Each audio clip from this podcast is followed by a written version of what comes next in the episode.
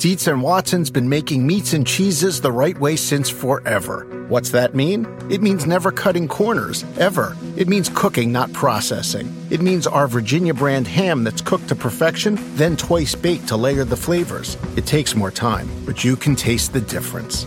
We come to work every day to do it the right way, even if it's the hard way. Because if it's not right for us, it's not right for you. Dietz and Watson, it's a family thing since 1939. Get your advanced PhD in WOW from Floor and Decor. If you're a pro, you're already an expert in tile, wood, and stone. And with Floor and Decor's job site delivery, their free design services, and pro rewards that actually reward you, your business is set to grow from one client to the next. Floor and Decor isn't just a couple of aisles, it's an entire store designed to help your business boom. It's Floor and Decor.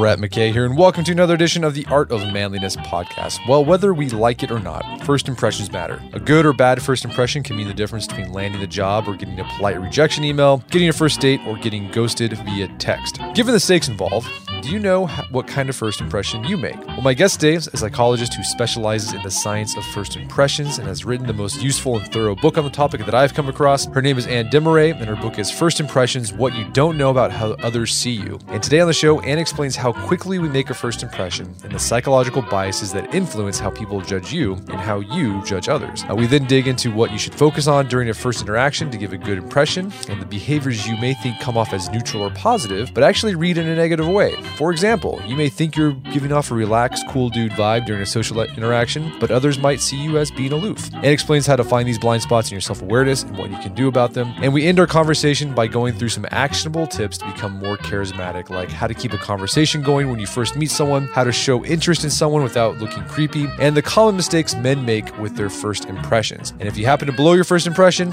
Ann shares how to recover. Great show with lots of actionable advice. After the show's over, check out the show notes at aom.is slash first impression.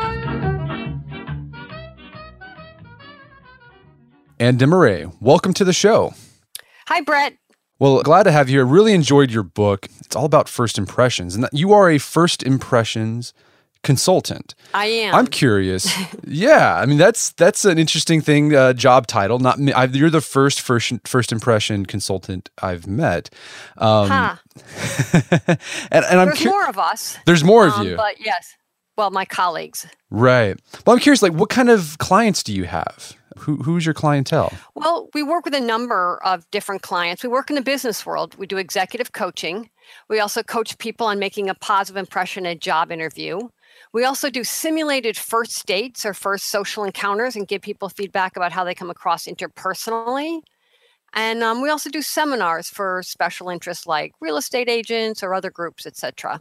We're based here in New York City, and we also have an office in California. Well, that's fantastic. And uh, the book that I read is First Impressions What You Don't Know About How Others See You. And we'll get into some of the details yes. of that. But let's start with this question because I think uh, when people think about first impressions, I'm sure I think a lot of people roll their eyes and, like, oh, for it's so superficial to think about your first impression. You know, what's it's not on the it's not you shouldn't judge a book by its cover and all that. Mm. What's your response to those those types of criticisms?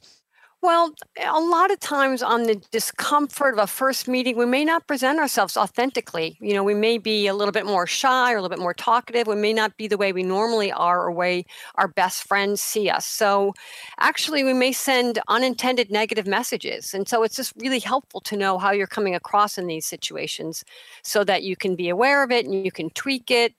And just like putting on a clean shirt when you go to a job interview, it doesn't mean you're inauthentic. It just means you're want to start out on a positive first step. Yeah, I thought it was an interesting point you made. Uh, first impressions aren't, or thinking about your first impression isn't so much about changing how you how you are, but actually making sure that your authentic self is conveyed to others that you don't know. Yes. So you're coming across the way you want to be and that you're not sending or leaking any unintended messages that may, you know, cause relationships to not go the way you want them to. So you just have a little bit more control. And you don't have to walk around trying to make a great first impression on everyone that you meet or you pass by on the street, but you know, if you want to, you can know the tools to do it in a positive manner. So you start off in the book digging into the psychology of these filtering errors that we all have when we're sizing up someone that causes us to misjudge someone. And because of those filtering errors, that's why it's so important to think about your first impression. Yes. So what are some of those what are some of those errors that we we have? Yeah. So first impressions is like a filter. We all think we're good judges of character. So we take initial information in about someone and then we form an impression and we expect that person to behave that way in the future.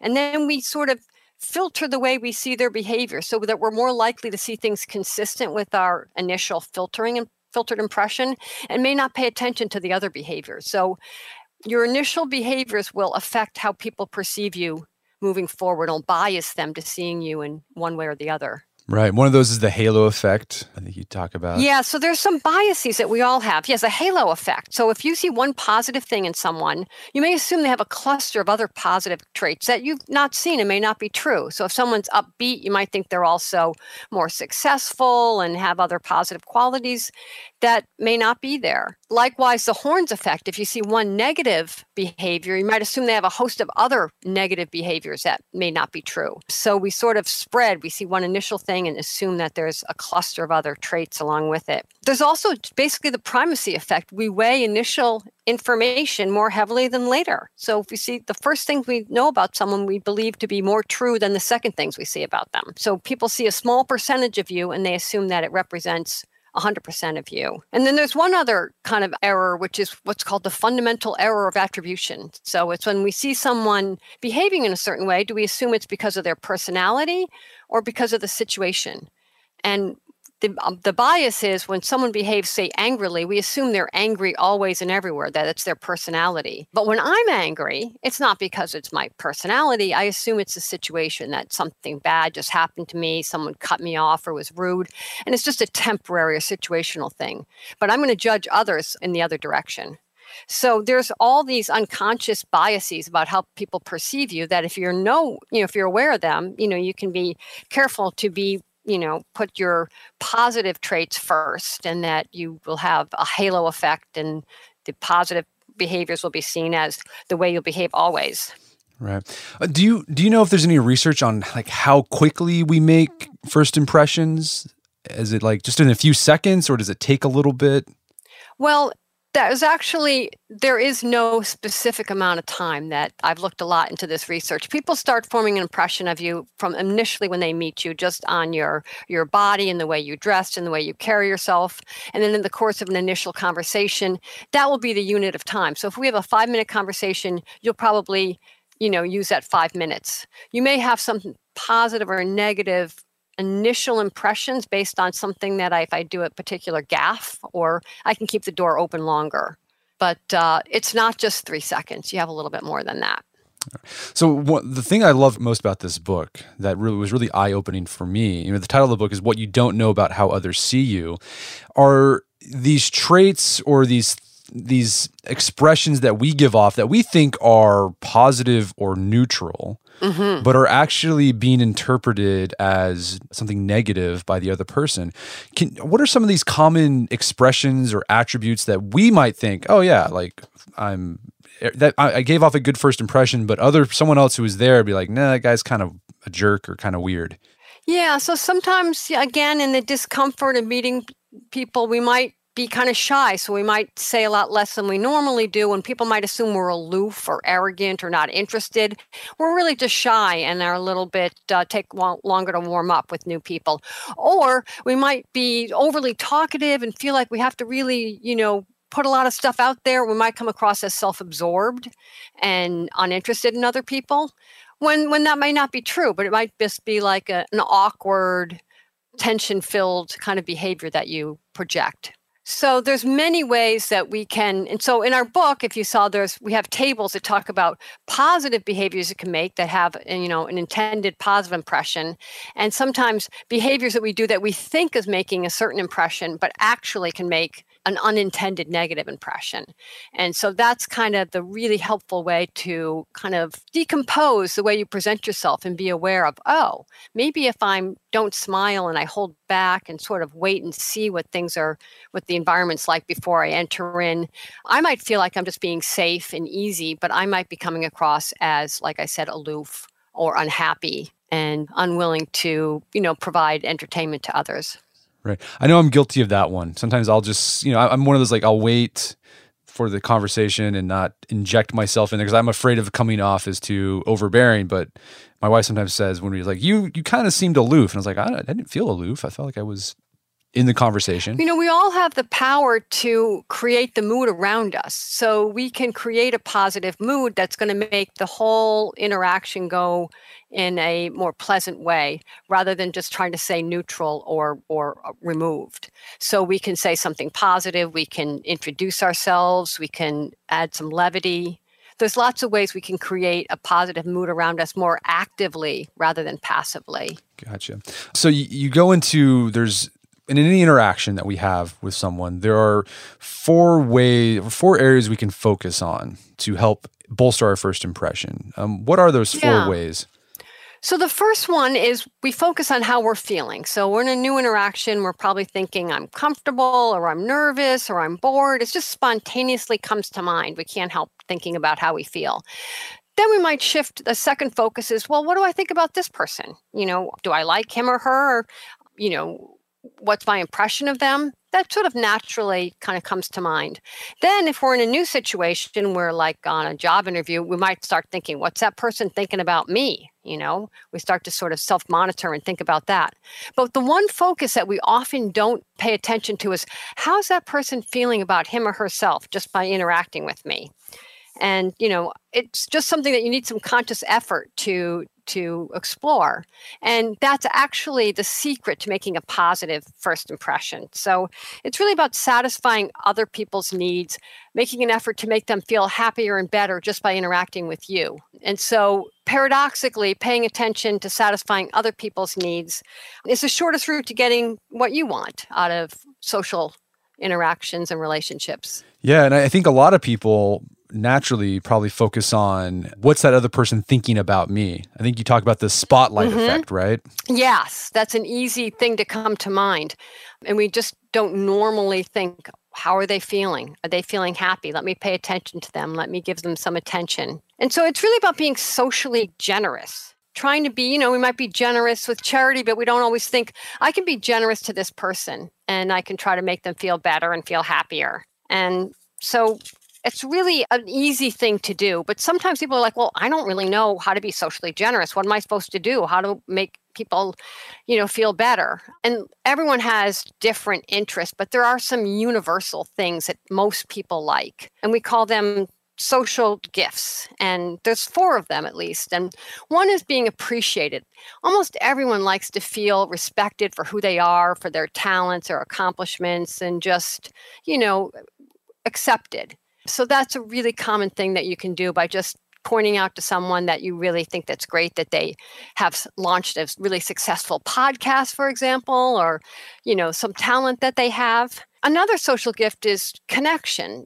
People like to feel that they have something in common with someone. So if you point out where you share an experience or a value or you like some of the same things it helps people to feel comfortable around you and they will like you more because there's reciprocity of interests and, and values. The third one is most people like a little elevation. Like a lot of people you meet, well, some people you meet always put you in a better mood and you just feel really just elevated from being around them. A lot of people it's just kind of neutral, and some people it's kind of a downer after talking to them, you feel like in a worse mood. We don't always think that we too have the power to affect the mood of others around us. And so you can have a little levity. It doesn't mean you have to be telling lots of jokes, but you can just be lighthearted, focus on the positive, talk about funny little things that happen to you. You can just improve people's moods. And the last one is what we call enlightenment, and that's just having interesting conversational topics, being able to share information with someone. It doesn't have to be, you know, kind of heady intellectual stuff. It could just be something that's going on in the community or things that happened. So just being able to have some topics to to throw on the table. So that's some of these we can be have strengths in. We might be really good at gleaning fascinating information and sharing it, um, but we might not be that, you know, focused on being appreciative or connecting. So sometimes we have an imbalance. We focus on one of these gifts and unknowingly, here's another like unintended consequence. We might be depriving people of these needs that they really want. Like they want to feel appreciated and connected and we're focusing on trying to share information or be funny. So it's helpful to think about what your strengths and weaknesses are and having a balance of these four things is really charismatic. You know if you can probably think of people that are super easy to be around they probably provide you with some of these these gifts. I was curious is it is it possible to be like overly socially generous or is it you can never it's not too much of a good thing? It's usually more the better. It's possibly too much. Some people have an interactive style where they sort of do rapid fire questioning and it's sort of like an interrogation. And in some ways, it's like a little bit flattering to have all this interest, but then you come somehow end up being like on a more passive answering rather than connecting. You're depriving them of the opportunity to sort of like share back or ask you. So there is that sort of, I don't know if you've ever been in a situation where someone just asks you a million questions and you feel a little bit like on the sidelines of the interaction. Yeah, or you feel interrogated. you feel interrogated, yeah. But back to these social gifts, there's something called, psychologists call it social exchange theory, which is it sounds cold, but we evaluate others by the gifts that they bring us and the costs that they incur. So if someone's going to be easy to be around with and is going to provide us with these kinds of gifts, they're more appealing and we're more attracted to them. And people that have more social costs that look like they've got needs they're looking to fulfill and they're self involved are going to be less attractive and appealing. So we unconsciously evaluate and are evaluated by these kinds of gifts that we give to people. So uh, later on in the book, you talk about sort of the fundamentals of a good first impression, and one of the first one is uh, just appearing accessible. Right, someone could approach you. So how yeah, do we appear more accessible? So that's the very first of a first impression is how you kind of make yourself seem comfortable and approachable. And there's a couple of elements. One really is mood, like I talked about. If you project a positive mood versus a dour kind of expression, you're going to be much more appealing and much more attractive. You know, you're walking into a party where you don't know anyone. If you see someone that has a more elevated mood, they're smiling, they're going to be easier to approach. Our body language, whether we're making eye contact, we have an open posture, those are things that make people more approachable and more accessible. And then, oh, as I was mentioning before, being proactive.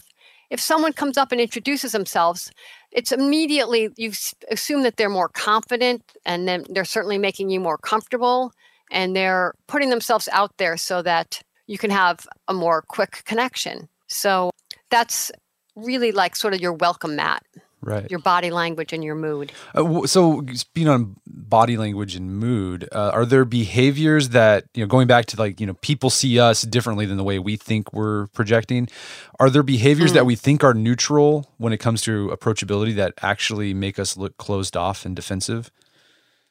Yeah that's like i was saying um, earlier just not smiling. Sometimes we feel like a smile seems forced and that if that it seems unnatural. But actually, it's one of the few things that I really recommend people do, even if they don't, you know, naturally smile. It just really is more of a welcome mat. And so our facial expression has like lightning speed impact on others. And actually, frowning is something that we scan the world, it's like a threat, and we register it very quickly. And so, if you don't have a positive or if you have a negative facial expression, it'll be more readily recognized and you will be less approachable and feel that people be less comfortable around you. So, it's something to that's the one welcome mat that I really recommend that you even put on if it feels uncomfortable, but to do it anyway, just to smile when you meet someone for the first time. It tells them that you're happy to be in their presence, that you're, you know, a positive person, even if you are just feeling kind of neutral.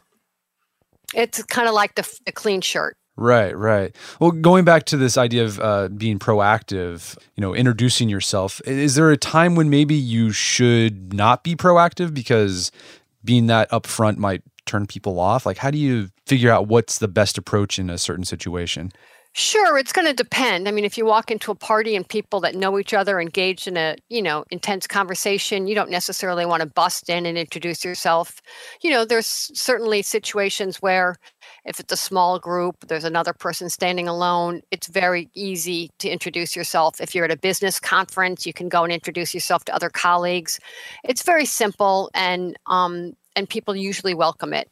Gotcha. Yeah, I feel like most people they, they you think they're not going to welcome it, but most people like once you do, they're like actually pretty excited that someone reached out to them. Yeah, you've t- taken the burden off of them, right? So you've made it easier for them to to connect. Okay, let's uh let's say you've you've made that introduction, right? Mm-hmm. And you've got that little bit of conversation Yeah. going. How do you keep that conversation going so you leave a good first impression? So as you said earlier, first impression isn't, isn't made in three seconds. It might be within the five minute conversation you have. So what's going on? Mm-hmm. Well, there? maybe I can speak to what we call these fundamentals. So there's like elements that make a positive impression. And so the first one we just talked about was being accessible. The next really important one to do is just to show interest, as long as you're not interrogating. But um, and that can be done by asking open-ended versus closed-ended questions. Not like where do you live, but you know what do you like about where you live and what do you like to do for fun. Things that can open up and have people share their passions. And really importantly, it's helpful not to keep segueing back to yourself. So if someone says, you know, I like to, I, I, just came back from a trip to Paris. And then I say, I went there too last year. And here's a 10 minute explanation of my story. Then I've deprived that person of, you know, sharing and, and, you know, connecting. So showing interest is really one of the fundamentals. It's easy, especially if you're someone that's not as comfortable in new situations and don't know a lot of topics. Asking the other person about him or herself and following up is a great way because interest begets attraction, really. So then the topics, like you said, well, what do we talk about? You know, we're mutual blank slates, right? We don't have any, I don't know you at all. So, you know, what would I talk about? My model airplane hobby or my position on gun control or where do you start?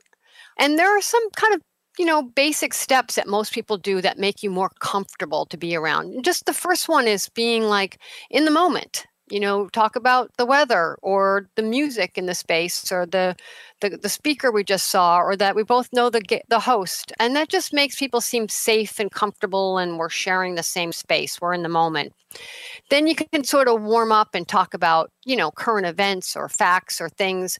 And once you have more of a foundation you can move into talking more about opinions and values and things that you don't want to dive into quite as quickly until you've established more of a foundational rapport. Yeah, going. I, I love the idea of um, you know making whenever you are asking questions about somebody and they give you an answer, making sure not to bring the conversation back to you. We wrote an article about conversational narcissism a long time oh, ago. yeah? Yeah. Yes. And it's funny, like ever since I wrote that article and I'm talking, taking part in conversation, I'll see people doing it or I'll catch myself doing it. Yeah. Because it's so easy, because it's so easy to fall into because like you have this information, like you know about it, so you want to share it, but uh, Mm-hmm. you got to fight that urge. Right. We all have, you know, the stuff on top of mind. And it just, yeah, it's the easiest things to do is just to narrate our thoughts, right? That's the least effort. And conversational narcissists tend to brag, talk about themselves a lot, glaze over when others are speaking, constantly segue back to themselves. Um, it's really unappealing. And, you know, uh, again it's it's something that we're not aware of doing we've probably all done it at least sometimes when we're uncomfortable or something super present in our minds so it's just really important to check yourself especially when you're in a new meeting you want to speak shorter and then pass the ball when you're with friends and family, you can say, Hey, something major happened today. I want to tell you this long story. And that's a great forum for telling your long stories. But in a new in a new situation, you want to really pass the ball back because otherwise you'll be an unappealing narcissist in conversation. Got to show interest, and I love how you you really hit home the point that you know starting the conversation. What you talk about is you talk about really mundane things, and a lot of people are like, "Oh, it's so I hate I hate those like uh, superficial conversations. But like if you're meeting someone new, like you don't want to delve right into like, so tell me your opinion on whatever hot button topic or what's the meaning of life. Uh, mm-hmm. Like you, you have to sort of have an on ramp to get to that point. Yes, exactly. I like that metaphor. It's an on ramp. So you warm up. So, and then, you know, just like there's general things to avoid, like religion and politics, some things that are too heavy you might want to avoid. Or I once had a client that said, you know, he just got this medical news that was really great. He just found out he was cured of something. And so it was very exciting to him and it was great. But then it was put the other person, put me in a position where I couldn't speak about a movie I saw last night without being kind of like rude. So in some ways, you want to hold back even positive, heavy personal information with a new person. Right. I think, yeah, that example that example was with the like he was preparing for a date, right? Like he wanted Yeah. yeah, that's it's probably not something you want to bring up on a first date. Yeah, so even though it's really exciting, you share it with other people, that can come up in, you know, in a later interaction. And the banalities, you know, the details of everyday life or um, what's called negative egocentrism, complaining about one's problems, um, are unappealing. And also you have to be careful about the way you present things you know avoiding this lecturing like telling people you know a long expose on something you know about telling long stories about people that they the other person doesn't know. Sometimes people fall into sort of what we call sermonizing trying to convince you of their way of thinking. It's really about talking with and not at and making sure that you're not positioning the other person as audience and that you're having a kind of parity and give and take. So there's like a lot of topics you can cover if you cover them in a, you know, positive, you know, back and forth kind of way. All right. So start with the weather, maybe move to sports, then move on to something yeah, else. In some ways, it's a little fishing. You just try to throw out a few things, and sometimes you can find common interests or say, Brett, so what do you like to do on the weekends? And I could say, wow, I love to do that too. I'm really into, you know, some aspects of whatever you like and then we can you know explore that right yeah the other thing too is sort of about using your environment like if i'm at a wedding and i'm sat i'm at a party table. I don't know anyone. I'll ask like well how do you know mm. the bride or the groom? And then that's like that can go like that's a, a com- nice on ramp right? Right. Lots of great conversation can go from there. Right. And where do you know them? And so that's just that's being in the moment. We're in this beautiful space. We know these same people together. And then you know you move into the the next level. And then you find more connections. It's great. So uh, another element you talk about in a good first impression is self-disclosure. Yes. That's kind of your emotional self-presentation and you can accelerate or put the brakes on a relationship by how much you disclose of yourself. Sharing something that people wouldn't know about you you know, unless you told them. It's really a way when you share something like a vulnerability or something, you know, about yourself, it really can make people feel more endeared to you. And they, it's a compliment to have something, you know, shared with you. That means I like you and I trust you. So again, we start with the basics. It's another on ramp. You know, it's sort of like I share a little bit, you share a little bit. It's like uh, strip poker. I take off a sock, someone takes off a sock. You don't want to go right to like the deepest you know darkest things right away. You want to ease in and feel out the other person's comfort with disclosing. So you should match. If the person doesn't seem like they want to to go there then you can you know be sensitive to that and and not share too much more of your personal kind of information. But the things that are really helpful and really appealing is your passions what you really feel happy about. It brings out you know a spark in you um, and again, things that are a little bit vulnerable. It's, it's everyone has vulnerability. So if there's you know some some things that you're comfortable sharing, that's that's great. It makes people feel back to that connectedness. Right. But you want to you don't want to go in we all have them. Right. You don't want to go into too much information territory where you're, you're like the guy I just got cured of you this. You want to share little by little right. on the first meeting. Just say, you know, I um I what a fool I, I screwed up on this today or something or um, just little mistakes or personal vulnerabilities or yeah i'm curious are there any other elements of a, a good first impression that people I don't know, either gloss over or don't even think about. So we talked about uh, being accessible and sort of showing interest and self disclosure. Are there any other mm-hmm. ones you mm-hmm. think are really important? One is another one that's actually people really don't pay attention to is this dynamics that I was referring to a little bit. Kind of like the the give and take of the conversation. If you're watching people speak in a different language, that a language you don't know, you can sort of get a whole sense of the vibe without even knowing the content. And it's really about like how much in quantity that you share, like you know, dominate or you know, not share enough. And so that's really helpful to be aware of. And usually it's good to be sort of complementary in that regard. If someone's really shy and looks like they don't feel comfortable, you can kind of maybe speak a little bit more to make them feel comfortable. If someone's really likes to talk a lot and you do too, again, socially generous, let them do a lot of the talking. They'll feel good. So in a first meeting, let them have the, the quantity that they feel comfortable with, and you should adapt yourself to them. And pace matters too there's no speed of speech that's universally appealing. We like others that speak at the same pace as us. So fast talkers like fast talkers and slow talkers like slow talkers and again have like that halo effect on them if you talk faster than other people then you introduce anxiety if you ever been around someone that's talking really fast you feel this like ah like anxiety so if you're speaking faster than other people you might want to slow down and if you speak slowly and people try to finish your sentences you might want to pay attention to that and maybe not choose your words quite so carefully and speak a little faster. And that can have you know a pretty strong impact on how people perceive you. And then again this turn taking and yielding and interrupting you know if you might feel like you are looking engaged if you keep interrupting but you might be sending the unintended message that whatever you have to say is so much more interesting and important than what i have to say so it's really good form in a first meeting and in general to to yield to interruptions in your work with your clients have you noticed that men make like some common mistakes with their first impression that you don't see women make? Yes. I mean, a lot of this stuff is, you know, gender neutral, but there are some behaviors that are more common in men. And um, back to when I was talking about like lecturing and storytelling, men tend to do what we call male pattern lecturing.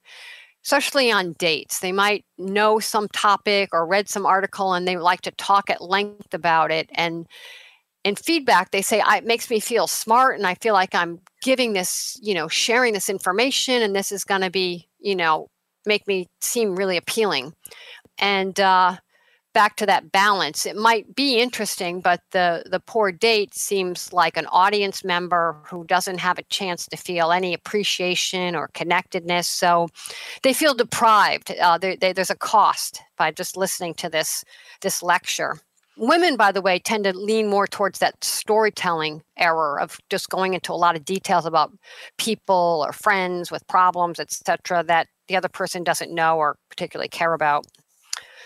Men often also like to sort of show off a little. They want they look for respect and women look for rapport. Sometimes they will try to insert brags there's even something that we call the faux segue. So I had a client that asked me if I had pets, and I, I, had canaries, and I said yes. And then he quickly segued and said, I have fish, and I have a fish tank here in the city, and then one in my house out in Southampton. And he told me later that he specifically asked people about pets so he can insert that he has a house in this prestigious beach community. um, so that you know he can get that brag in in a in a sly manner. So men um, like to insert kind of these brags. They want to find have respect. They they believe that it's making them come off more positively when a lot of times it doesn't have the intended impact. That's that's good to know. That's good to know. It's funny how you sometimes people call it mansplaining yeah, too. I've heard that phrase. So eh, I'm curious with this whole first impression rubric you've developed. Are when you are in say like a first date or a job interview, is does your approach to your first impression change, or, or do you use the, you just fall upon the fundamentals no matter the situation?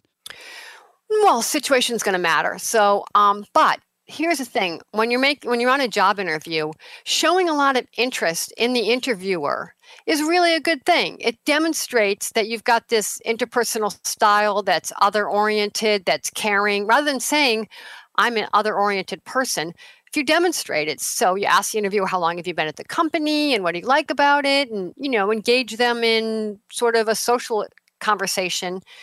You'll make a better impression because you're going to give some of those gifts. You're going to be appreciative and connecting, and the person's going to be unconsciously you know biased in a positive way towards you. And a lot of people on job interviews kind of neglect to do that. But naturally once you get into the interview it's appropriate for you to you know respond to the questions again being you know hopefully brief and and and direct and succinct. But it wouldn't be the same as a obviously as a date yeah, I think I've always I, picked up early on when I was doing job interviews when I was in law school is that and someone told me this like they're basically trying to figure out if they're going to enjoy working with you. Like they've they've yes. seen they've seen your resume, they know you have the credentials. Uh, the interview mm-hmm. uh, is just there to see am I going to get along with this person? Am I going to enjoy being at work with this person? Exactly. It's not the most accurate way to assess job performance, but everyone wants to know that the person's going to be fun and likable. It's this, this human need, right? We want to be around someone that gives us these social gifts, makes us feel happy. You're not going to be a downer in the next office, right? Right. Don't want to do don't be Debbie Downer. Um, so let's let's say uh, you have a bad first impression. Is it possible to recover from one?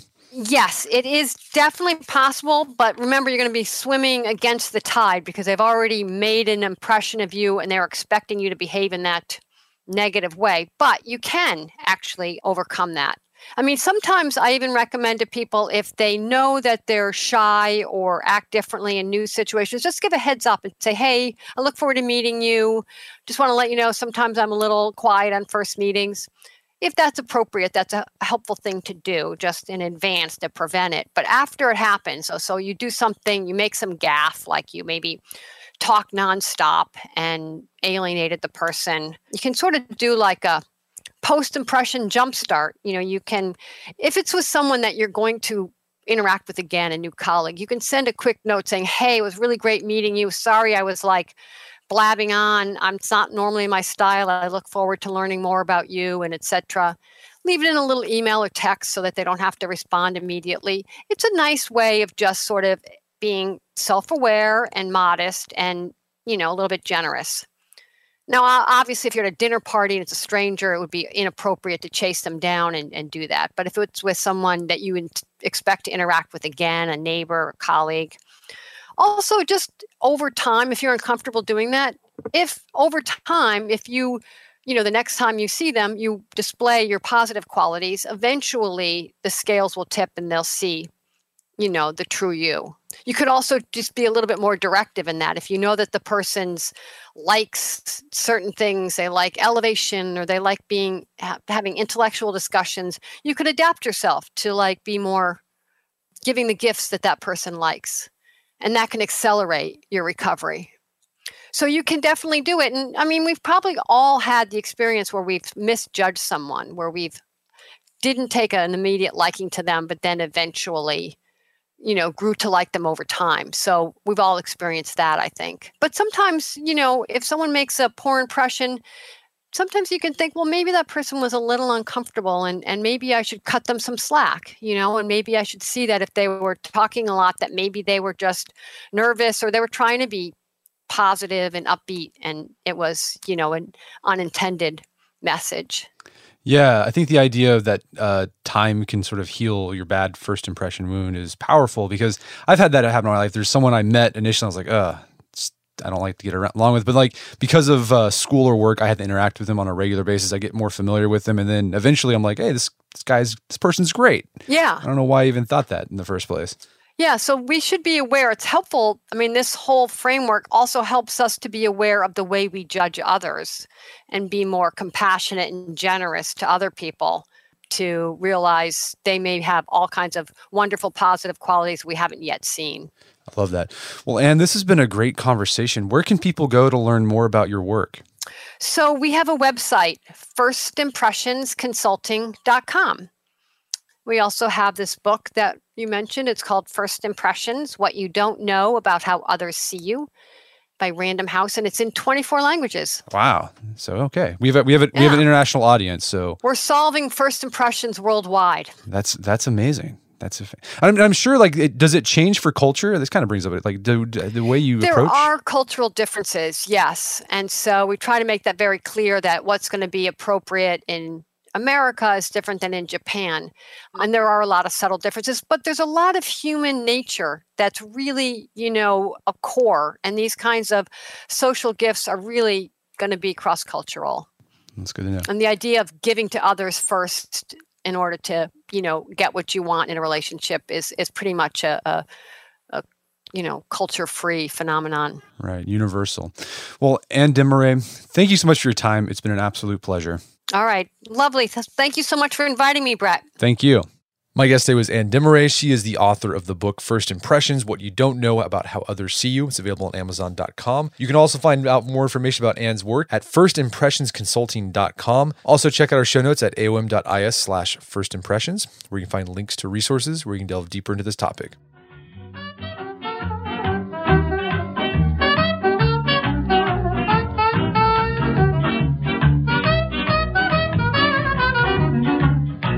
Well, that wraps up another edition of the Art of Manliness podcast. For more manly tips and advice, make sure to check out the Art of Manliness website at artofmanliness.com. If you enjoy this show, you've got something out of it, I'd appreciate it if you take a minute or two to give us a review on iTunes or Stitcher. That helps us out a lot. As always, thank you for your continued support. And until next time, this is Brett McKay telling you to stay manly.